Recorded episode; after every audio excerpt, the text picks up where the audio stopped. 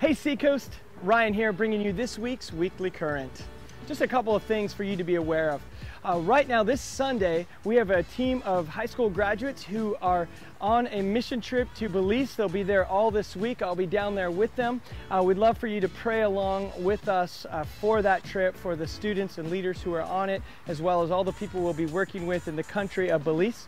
Uh, and also, if you do not already follow us on Instagram or like us on Facebook, we want to invite you to do that right now, um, and you'll be getting updates as well. You can follow along at the team and the service project from this week. The other thing is this as a church, uh, we have a vision that we will give 10,000 community service hours to outside the church walls every year. We have a great opportunity for you to add to that. Uh, one of our partners is uh, in inner city LA, and this year we are partnering with them to hand out 2,000 backpacks full of school supplies to kids from uh, lower income families. And one of the things that we want to do because our one of our values is joyful generosity, which is giving the backpacks, and radical hospitality. We want people to feel welcome and loved by God. So one of the things we're doing this year with the backpacks is we are writing personalized notes for every single kid and family who will receive one of those backpacks. So starting today, you can meet us out in the plaza or you can do this at home, pick up some of the note cards and commit to writing five or 10 notes uh, to families and kids who will receive these backpacks, letting them know that God loves them and we wish them a great school year. So that's, uh, we'd love for all of you to participate in that in our idea or our vision to give 10,000 hours to those outside of our walls. That's all I really have for you this week. So enjoy the worship today, time together as a church. Uh, let's continue to pray that God moves in and through and around us uh, in our city. So have a great week, everyone. Well, good morning, Seacoast. Good morning. Yeah, great. Good morning, Dom. Yeah, great. My name is Dominic. If we haven't met, I'm one of the pastors here. Usually I have an instrument in my hand or I'm behind an instrument, um, and that's how I teach. And today I get the privilege to teach God's word to you. So super excited for that. If you're our guest, which I've met some of you, spoiler alert, we're talking about murder. So welcome. Mia, welcome. uh, just a lighthearted topic. We are continuing in our series of Path to Life, where we're looking at the Ten Commandments and uh, why God designed them, what place they have in our lives as Christians this morning. And so that's what we're going to talk about. But before we do, what Ryan just challenged us to do is to pray for the students that are in Belize right now. So we're going to pray for Ryan, the leaders, and the students in Belize, and trust that God's going to do amazing things through and in them. Amen? So would you pray with me this morning before we start? Lord, what a privilege to be together. It's so fun to see people and be together, and I'm just week by week just enjoying being back together and face to face. And we're so excited to see each other, to be with you, and see what you have for us. And in this moment, we lift up our, our friends and brothers and sisters in Christ in Belize today.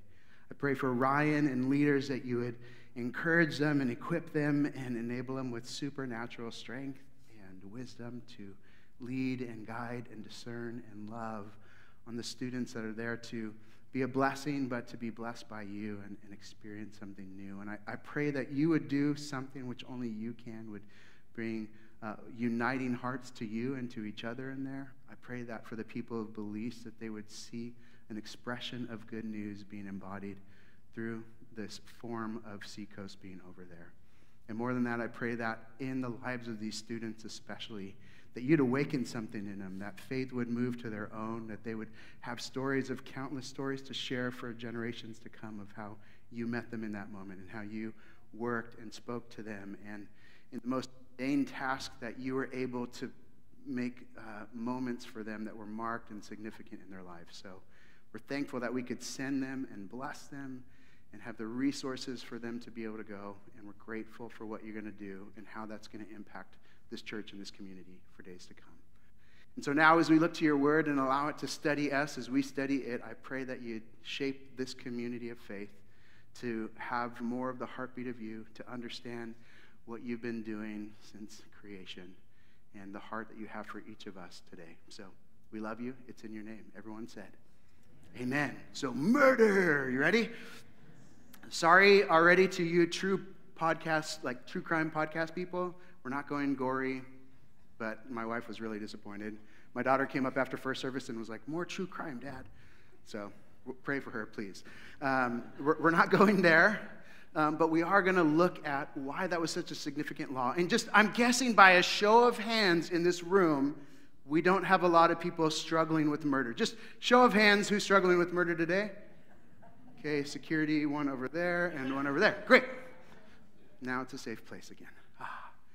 So it's probably not a big issue for us. So, why in the world would God, Yahweh, the name Yahweh we used a couple of weeks ago, meaning the creator and sustainer of all things, he's the I am that I am, why would Yahweh, in the 10 laws to give to a new nation of Israel, say, Thou shalt not murder? Well, backstory again, you've heard it before, but just for redundancy's sake, so we all understand the narrative of Scripture that uh, we have Israel and they're living in Egypt. And for 430 years, they're living there and they're fulfilling the mandate that God created in Genesis, which was to be fruitful and multiply. And they did a great job at it. And they grew and grew and grew to the point, though, where eventually Pharaoh is going, I think there might be trouble. They're, they're kind of overtaking our resources, and I'm not really happy about the fact that the Hebrews are growing in this place, so we need to do something about it. And so, in a boss move and in a power move, he says, we're going to enslave that people group. And so, they're enslaved for generations, living in Israel and enjoying the accoutrements of the beautiful Nile and the lush river and the shade, and, but yet being enslaved and being reduced to making brick and mortar. And we're seeing the devaluation and dehumanization of a people group being oppressed by another people group. And you know the story that Moses, he comes and let my people go, and he's reluctant, and he says he has a lisp and he doesn't want to do it or whatever. I can't do it, God. Let send Aaron. They go and through plagues, ten plagues, they eventually say, Get out of here. Let my people go. They cross the Red Sea. Pharaoh's mad. He comes at them, and the Red Sea dumps on them, and they all die. And now you have Israel wandering in a desert, and they're complaining they're frustrated. If you ever just do a Google image of like the places of where they were wandering, uh, Ryan said it looked like Arizona. I think it looks like Borrego Springs minus springs. It's just a bunch of rocks and there's nothing to look at. So they leave lush Israel, which is beautiful and rich in all resources, to just be in a desert. And theologians debate how many people were actually in the Exodus, but it's upwards of 2 million people are walking and wandering. Can you imagine? It's hard enough with a couple of hundred of us to just do something. And they're following, and Moses, the reluctant leader, is going like, these guys will not stop complaining. And they're hungry, and so God provides something like a Krispy Kreme donut on the ground, the equivalent. It's called manna, and they eat it, and it's sweet like honey, but they don't know what it is, but it's fluffy. And still they go, Yahweh sucks. We need to go back to Egypt. And we're thirsty, we're in the desert. And so Moses strikes a rock and water comes out and they get thirsty. Well, we need meat. And so God brings quail and they're seeing Yahweh provide, but they don't really know Yahweh because they've been disconnected and they've been in, indoctrinated in, in the culture of Egypt. And so they're seeing all these various different gods. And so they understand polytheism, but they're not understanding this monotheistic God who's saying, it's just me. And so they're still learning and, okay, donuts and quail and water, but Egypt was better. And Moses is struggling as a leader, and you see his father in law comes and says, You need to create a system of structure around this, baby. Like, there's a lot of people, and you're going to try and take care of all these people by yourself.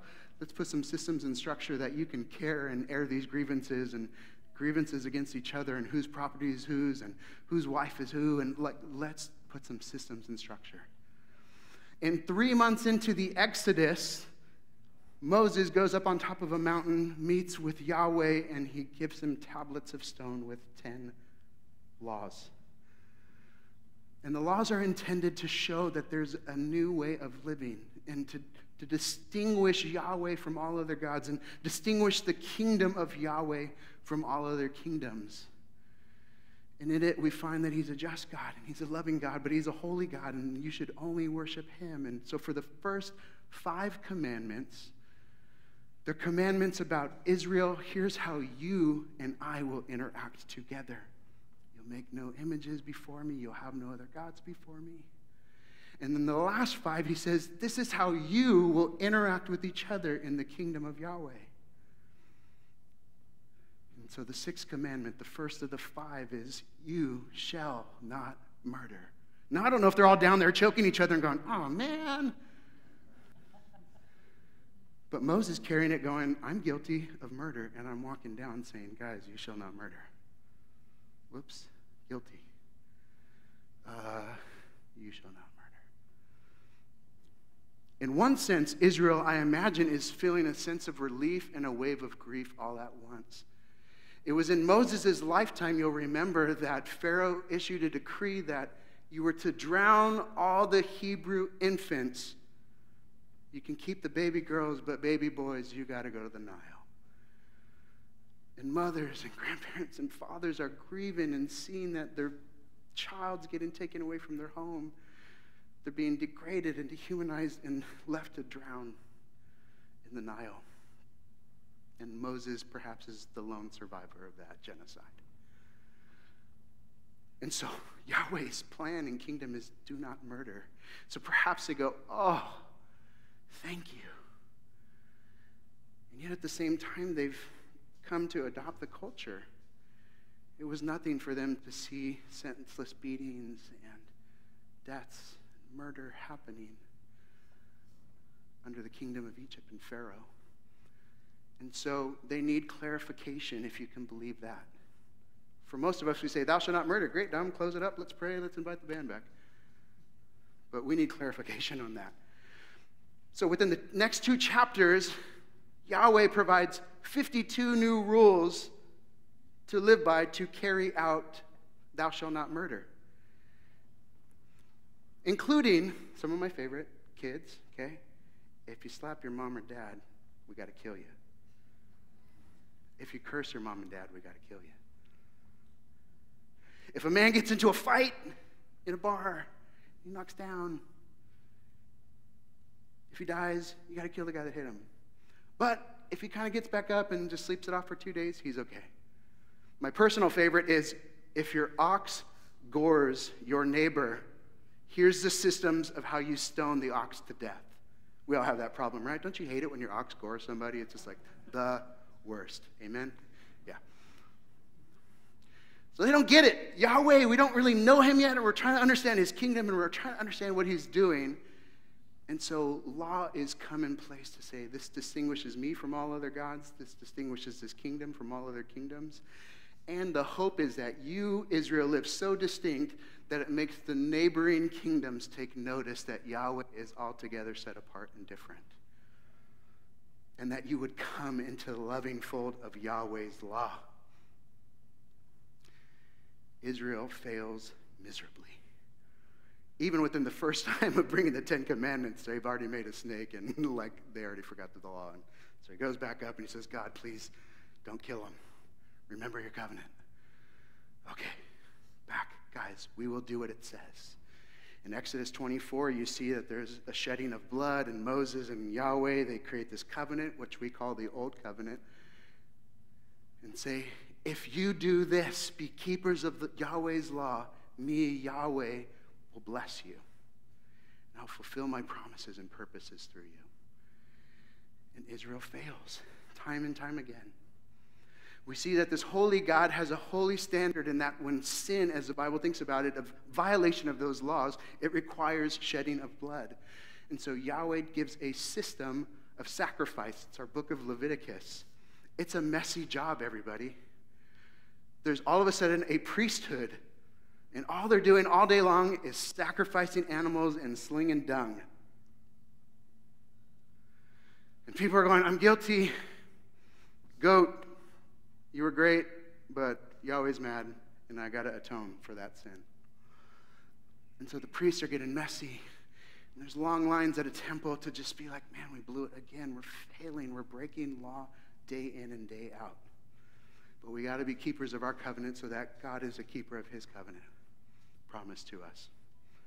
For the next 36 chapters in this Bible, which we have comprised our Old Testament, we see a cycle of Israel failing continually. There's law, which eventually becomes 613 law. which is unattainable to keep. And they violate it. They're rebellious. Aaron at one point goes, You know how wicked they are, Moses. You know that they're not going to keep it. And they live up to that. They've got taken out of Egypt, but it's a lot harder to take Egypt out of them, apparently. And so they violate Yahweh's law. Oppression comes under different and various kingdoms. The Babylonians, they take them, they're captive. They're captive under different oppressors. They become oppressors themselves to their own people. You see Nehemiah weeping over his people because they're enslaving each other. A remnant cries out and says, Yahweh, remember your covenant, and we'll do what it says. And rescue comes. And then they rinse and repeat that cycle for 36 more books. And during that time, as a rebellion and violating sin, and there's rescue and a remnant crying out, and redemption comes and atonement comes, prophets of God start saying, uh, This is what God's saying. You guys suck at this. So um, there's one that's greater that's going to come. He's going to pay the final atonement. Um, he's going to sit on a throne of peace. Uh, he's going to rule and reign and according to Yahweh as was intended. You call him the Messiah. And so, as they're failing and crying out, and being enslaved and oppressing and oppressing people, we see the cycle continue. And we see prophets of old say, There's, there's one that's coming. The Old Testament, as we have it comprised, ends, and then there's 400 years of silence between the last book, Malachi, into the first book of the New Testament, Matthew. And we see this character come in, and his name is Jesus. And he's the one that's been prophesied about. And he's claiming that I am the one that you've been waiting for. And he begins his teaching ministry, which is about three years long, but the first one that he does is accounted in Matthew. He does this beautiful sermon on a mount in front of a mass crowd. We have to understand in Israel during this time that uh, there wasn't megachurches. There wasn't big cities even. Like Rome was growing, but really it's 50, maybe to 100 people living in a community. And then they're dispersed without. And so as thousands come to hear this rabbi, that is weird for that time. And he comes, and it's super important to understand that he comes and teaches law because it's still under an old covenant that was created. And the intention of the old covenant for the Messiah to come was, as he says, not to abolish the law, but to what? Fulfill the law, right? You're with me. Just making sure. So I've come to fulfill the law, and actually to the letter of every, like, not one piece of the law is going to be violated. There's zero just skating through this.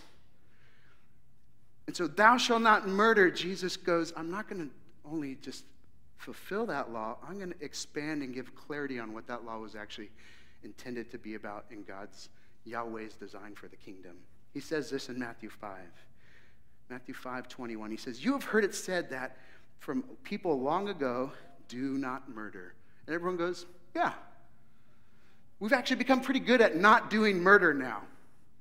In fact, we have these religious systems that are happening, and we have the Sadducees and the Pharisees, and though they disagree about uh, what does the afterlife look like and different rules and regulations of how to keep the 613, which now have thousands more amendments to them of how to keep them, and they disagree about that. Everybody goes, murder, bad, check. And we've done it great. The weight of the law is crushing, but what I can do in my own strength, I haven't killed anybody. 612. We, we violated, but we got that one. Good job. Well, you've said, do not murder, and anyone who murders will be subject to judgment. Verse 22 But I tell you that anyone who is angry with his brother will be subject to judgment. Ouch. See, about that one, like, I was pretty angry at the Pharisee sitting next to me, and my teacher's mad at your teacher, and Jesus, in a ninja move, goes, let's just like precision right here. If you've had anger in your heart, that is contrary to the law and rule and reign of Yahweh. You stand guilty. So just when you thought you had maybe gotten a little bit done guilty. Jesus continues his teaching ministry, and as he's teaching, he, people come to him. There's a rich ruler that comes to him and says, Well, what law do I have to keep? Well, don't uh, commit adultery, don't murder. And the guy goes, Done. Haven't done any of that. And he says, Well, give everything you have away. And he goes, wah, wah, wah. And he walks away.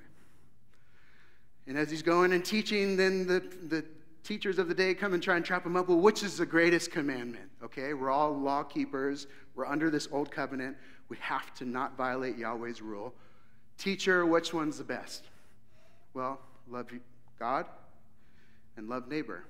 Love God, the first five. Love neighbor, the last five. Oh, all of them? All of them are the greatest. Great. And as he teaches and continues going on, he continues to expand on the idea of neighbor. Not just brother now, neighbor. Well, what does it look like to love neighbor? And who's my neighbor? And we see Jesus be a unique character reflecting the, heart and image of God. He surrounds himself not with the religious, he, he surrounds himself with the least of these and the unlovely. He, he surrounds himself with the people that no one else would dare go to. In one moment, he's inclining at a table with prostitutes and tax collectors. Everybody say tax collectors. Ooh, come on, you're with me. Ooh, tax collectors. Like, we need tax people in my life today. But back then, a tax collector was a big deal. The fact that Matthew, who's writing and penning this book through the Holy Spirit's guidance, writing that and hanging out with Jesus, that was no bueno. The tax collector was a hated people group because there were people oppressing their own people. The emperor would give a standard and say, you need a, You're responsible for this quota today, so you need to go get a 100 bucks. And the tax collector would go and say, Apple, you owe me a thousand. And they'd pocket 900 and give their quota for the day. And I'll be back next week. And they did that to everybody in their community. An oppressor over their people is now being invited into Yahweh's kingdom to walk and be a dispenser of that good news.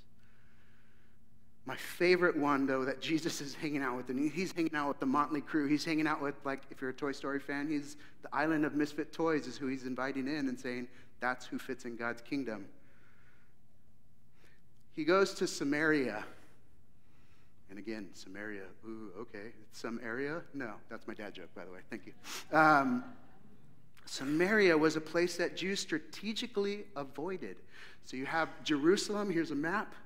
You have Samaria and you have Judea. And a good Jew would walk around Samaria as to not associate with that people group. Samaritan, Samaritans for the Jewish people were half breeds. They were part Jew, but they had interwoven with Gentile. No bueno. Jesus goes, that's exactly where we're walking to, and that's the people we're going to go talk to. And he sits down at a well in the middle of the day. Well, what's the big deal about that? Well, he meets a woman there. What's the big deal about that? A rabbi would never be caught dead talking to a woman. And Jesus is all of a sudden there's dignity and value in a woman. Uh oh. That was not neighbor that we thought you were talking about, Jesus. And she's Samaritan, and she's out at the middle of the day. Again, what's the big deal about the big day, uh, the middle of the day? She's out there because most people would draw water at the morning hour when it was cool. And she's out there to strategically avoid her community because she's a woman of questionable character. And Jesus, in a moment, sits and talks and listens and says the kingdom is for you as well. Followers, she's neighbor. Ooh, that's really hard not to have anger in my heart towards her, though. She's three things. She's three strikes in what we thought was right. And in one swoop, Jesus says, nope, she's actually part of the plan of Yahweh. That's what it looks like to love neighbor. So the weight of sin of the law, the weight of the law is crushing to the listener and to the follower of Jesus because he's categorically making it impossible to be self righteous. I thought I was not murdering and doing a good job. He said it's now anger towards brother and neighbor And now the neighbor is expanding to people that I my whole life thought don't be with and would never be a part of the kingdom. And Jesus is saying, That's actually why I'm here. I came to seek and save the lost. Dead by the weight of sin, dead by the weight of what law is calling for. The impossibility of keeping that law just became all the more impossible. Do you see it?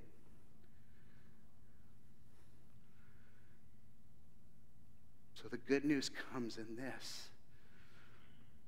As Jesus is the awaited Messiah that was being foretold of for generations. He was born of descent that made him an Israelite who kept Yahweh's law to a T with perfection and precision and better than any person ever could. Thus, keeping Israel's commitment to the covenant, thus being the recipients of Yahweh's kingdom blessing.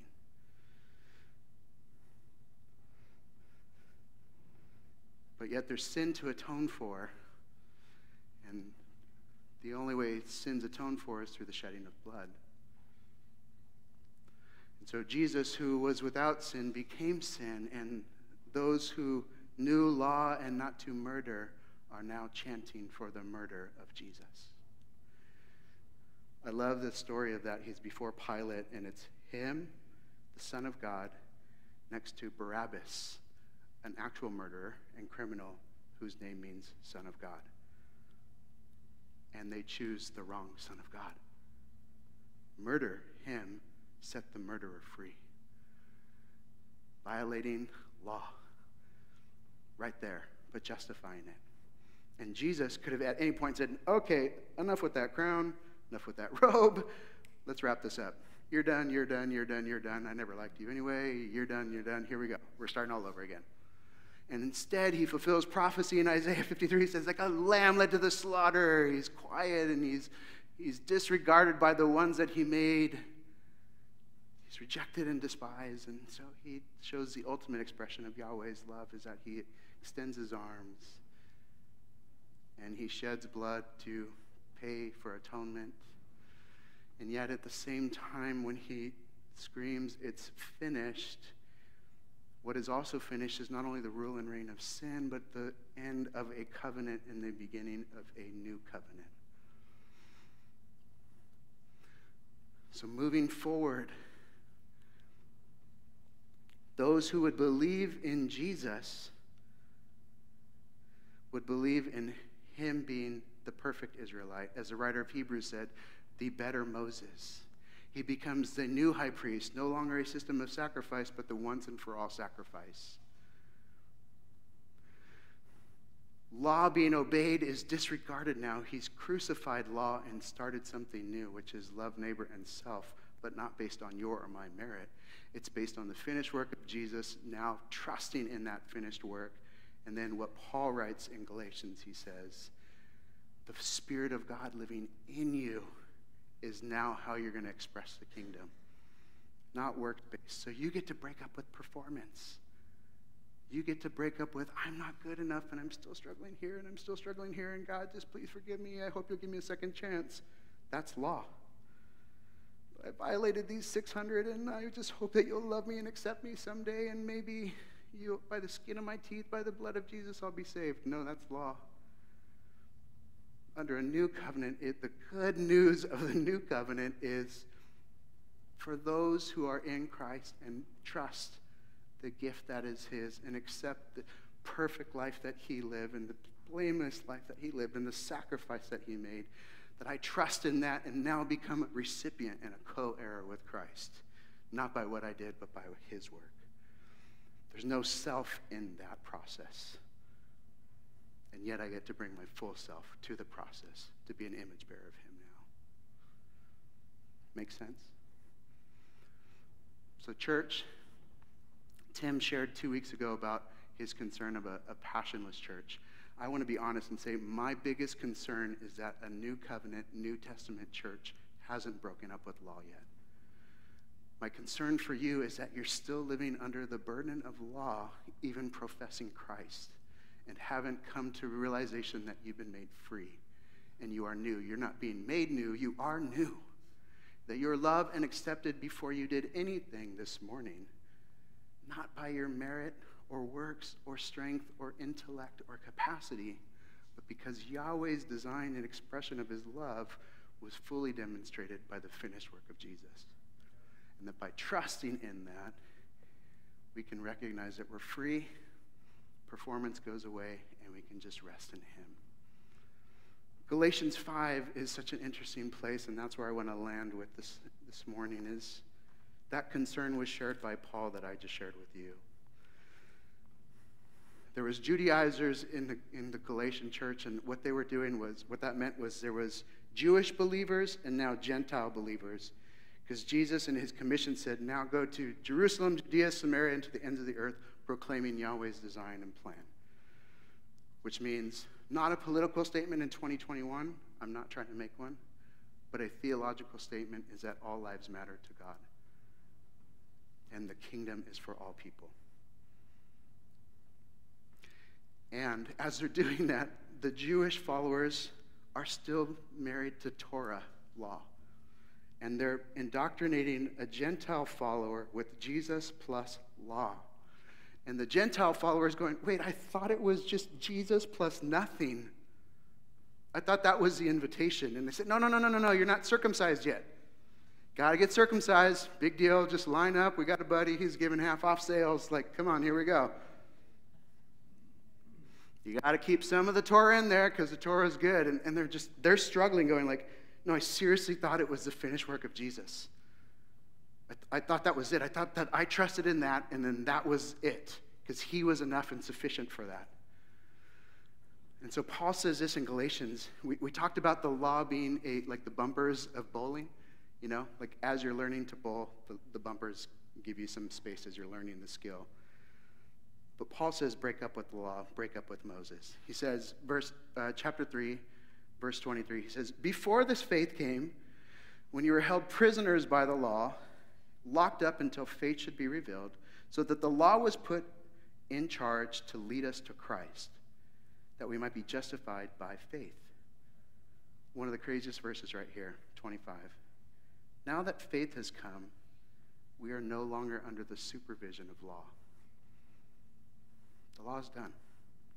Break up with Moses. A better Moses has come. As the Hebrews writer in chapter 8 would say, that the old has become obsolete for the new.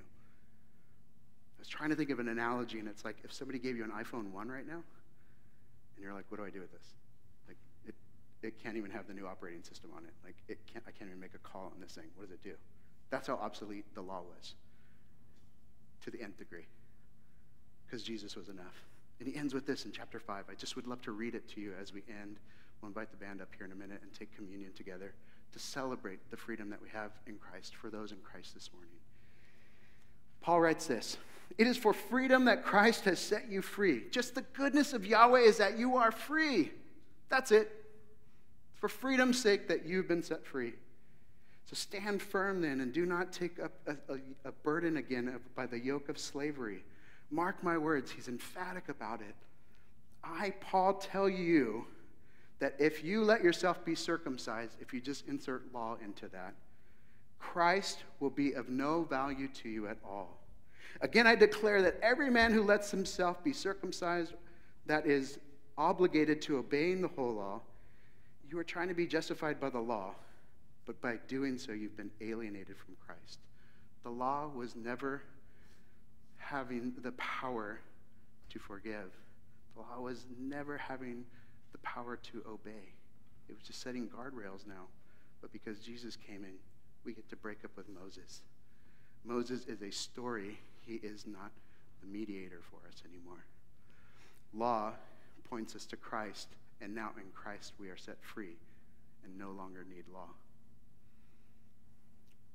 So, by faith, verse 5, we eagerly await the Spirit of righteousness, which is our hope. For in Christ, neither circumcision or uncircumcision has any value. The only thing that counts in faith is expressing itself through love. He goes on to say how you do that. How do you express love? Again, thou shalt not murder, shall not have anger in your heart towards brother. Under love, love your neighbor. Here's how you do it, church.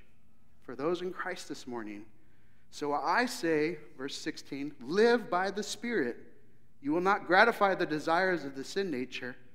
For the sin nature does contrary to what is the Spirit. I think the concern is that if we break up with law, we're all going to go crazy with grace. If we break up with law, then we are going to go crazy with our freedom and expressing our freedom that we have in Christ. And Paul's saying it's impossible. If the Spirit is in you, the Spirit will not lead you to things that are contrary. They're in conflict with each other, he says. So, you do not do what you want to do, but if you're led by the Spirit, you are not under the law. The acts of the sin nature are obvious sexual immorality, impurity, debauchery, idolatry, witchcraft, hatred, discord, jealousy, fits of rage, selfish ambitions, dissensions, factions, envy, drunkenness, orgies, and the like.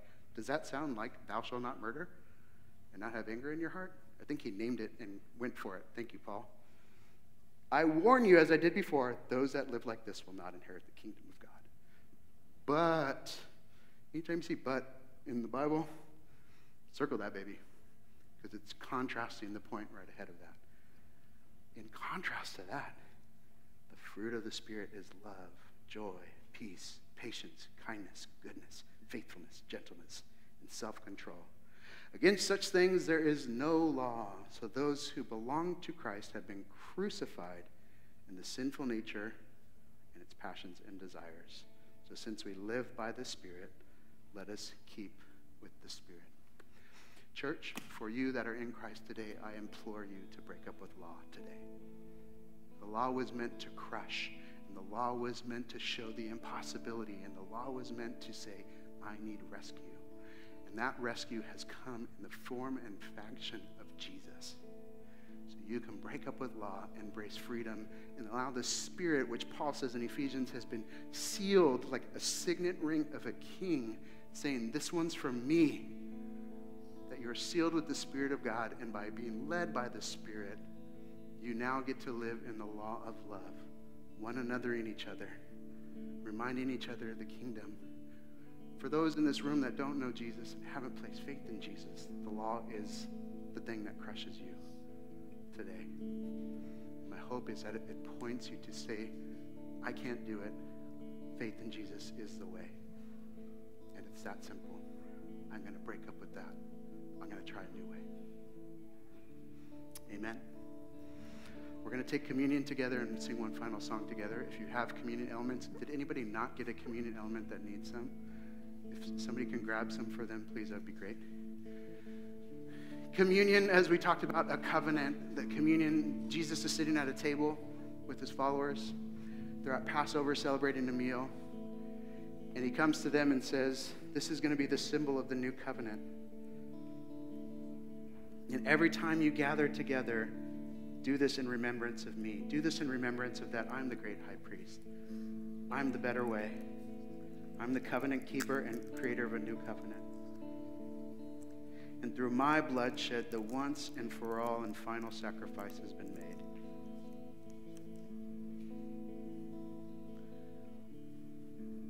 So we're going to celebrate the bread and the cup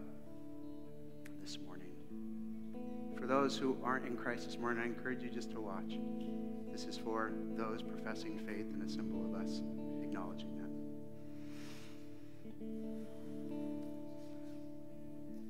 You might be saying, This is manna. What is it? I'm right there with you. it's not a piece of bread, but it's uh, the way we remember it today. So as you hold the bread, the bread represents the body that was given for you as a sacrifice to atone for a life that we could never live. So Jesus lived that, died a death that was deserved for us, so that we might have life and celebrate that. So, brothers and sisters in Christ, Let's take the bread together.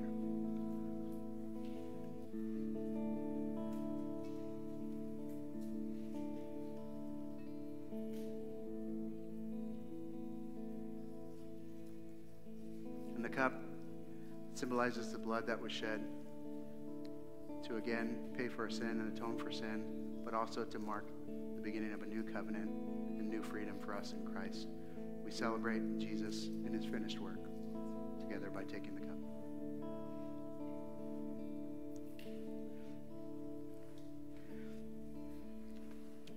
Let me pray for us and we'll sing one more song together.